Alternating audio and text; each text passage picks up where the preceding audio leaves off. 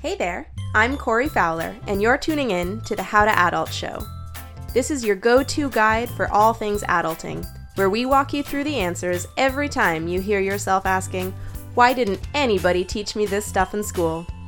From personal finance 101 to careers and business advice to managing your health and wellness, we're here to give you tangible advice, tips, and tricks to help you start succeeding in any and every area of your life. I know you've got this adulting thing, as long as you've got the right info. I'm your host, Corey Fowler, and this is the How to Adult Show.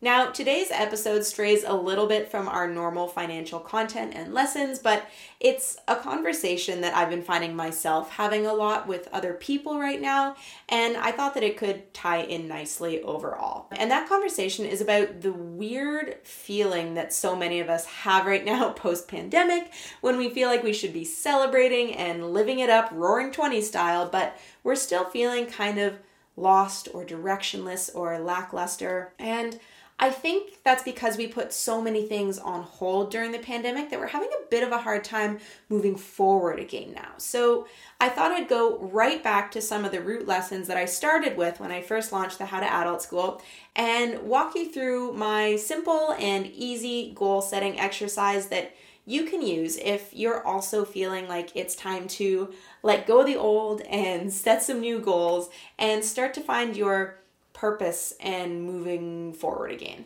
We are constantly being bombarded with information about how things are absolutely roaring after the pandemic in some way or another. And if you're anything like me, you might be feeling just a little bit, just a, a snick bit of FOMO about it all. Like you're not taking the most advantage of this time, but you don't really know how. And I think that's because the pandemic changed a lot of our priorities and goals and ways of viewing the world, and also ways of viewing what we want from the world. And it's hard to move ahead if you're not entirely sure about what it is that you actually want anymore. I know a lot of the things that I was striving for before the pandemic are things that now I found I don't actually want or that aren't unfortunately possible to achieve in the way that I was originally planning on. And it just took a bit of time, I found, to accept that and then one step further to embrace it. Really been thinking a lot about this, and I think that it's time collectively that we sit back and reevaluate our goals and aspirations with a special focus on letting go of the old goals and visions that used to guide us, but that don't really serve us anymore. This is really hard to do. If you've been working towards things with a really specific plan for so long, it's absolutely really hard to let go of that plan, even if it doesn't serve you anymore. And this is something that can make you feel stuck or in a rut. So, this is a little goal setting activity that I do periodically. To go through it with me, I want you to grab a piece of paper and a pen. Next, set a timer on your phone for 10 minutes. And what you're going to start by doing is writing down every single goal and aspiration that comes to mind, big or small, possible or impossible. Just get it all out there on the paper and sit there for 10 straight minutes writing out goals. If you feel like you finished your list before the 10 minutes are up, then keep on sitting there and thinking. And I'm pretty sure that some fun new goals will start popping out of your brain with just a little bit more effort. Once your 10 minutes is up and you have your goals list, now I want you to look back through your list and freely start crossing out anything that doesn't make you excited or wistful or ready to jump up and take hell bent for glory action.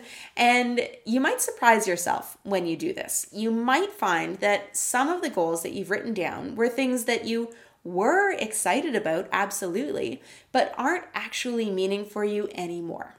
For me, examples of this were continuing to scale a business that got absolutely flattened during the pandemic, to be honest, and that my heart really isn't in anymore. And that one surprised me because up until now, scaling that specific business had been one of my biggest goals, and it's been my main focus for the past six years.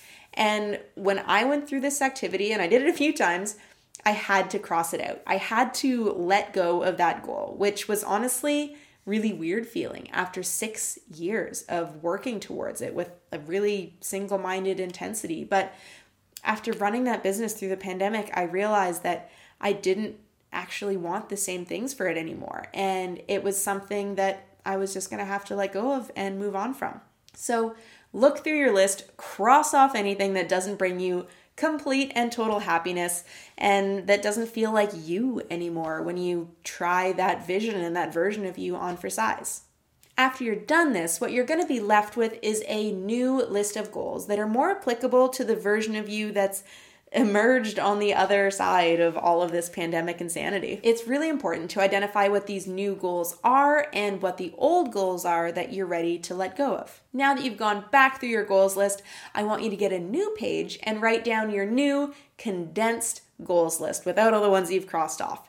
Then, what you're gonna do is put these goals somewhere where you're gonna see them all of the time to remind yourself on a daily basis of what it is that you want and why you want it because we all get a little bit lost sometimes, and it's helpful to have that list somewhere close by. I personally have goals lists taped beside all of my workstations and also they're folded inside my planner so that I can be reminded daily of what it is that I'm working towards. It's just a helpful little trick. Next, you're to dive deeper into each goal.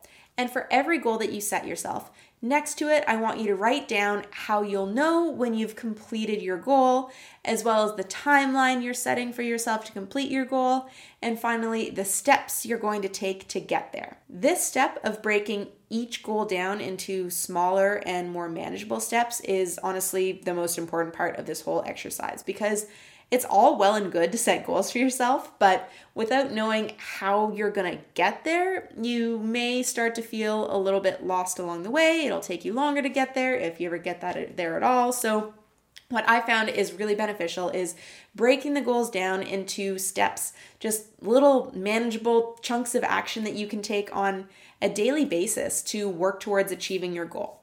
And the smaller and more manageable the steps, honestly, the better. And it's best to start with a step that you're going to take today to make your first move towards achieving your goal. Starting today is always better than starting tomorrow, and you're going to be feeling really excited and motivated after going through this activity. So, harness that momentum and use it to figure out how you're going to start working towards any of your goals today. Then just rinse and repeat this exercise as much as necessary. I think that it's completely normal that many of us are feeling changed and like we're different people almost after coming through the other side of the pandemic. It changed jobs and career paths, it changed living situations, it changed relationships, and for many of us, most importantly, it really had an impact on our perception of our stability in life, which is bound to have a pretty profound effect on our psyche. So don't worry if you need to do this exercise over and over again over the upcoming weeks or months or year, quite frankly, to figure out who you are now and what it is that you really want out of life. I've gone through it a few times recently myself, and I think it's only natural that a lot of us have some old things to shed so that we can make room for the new.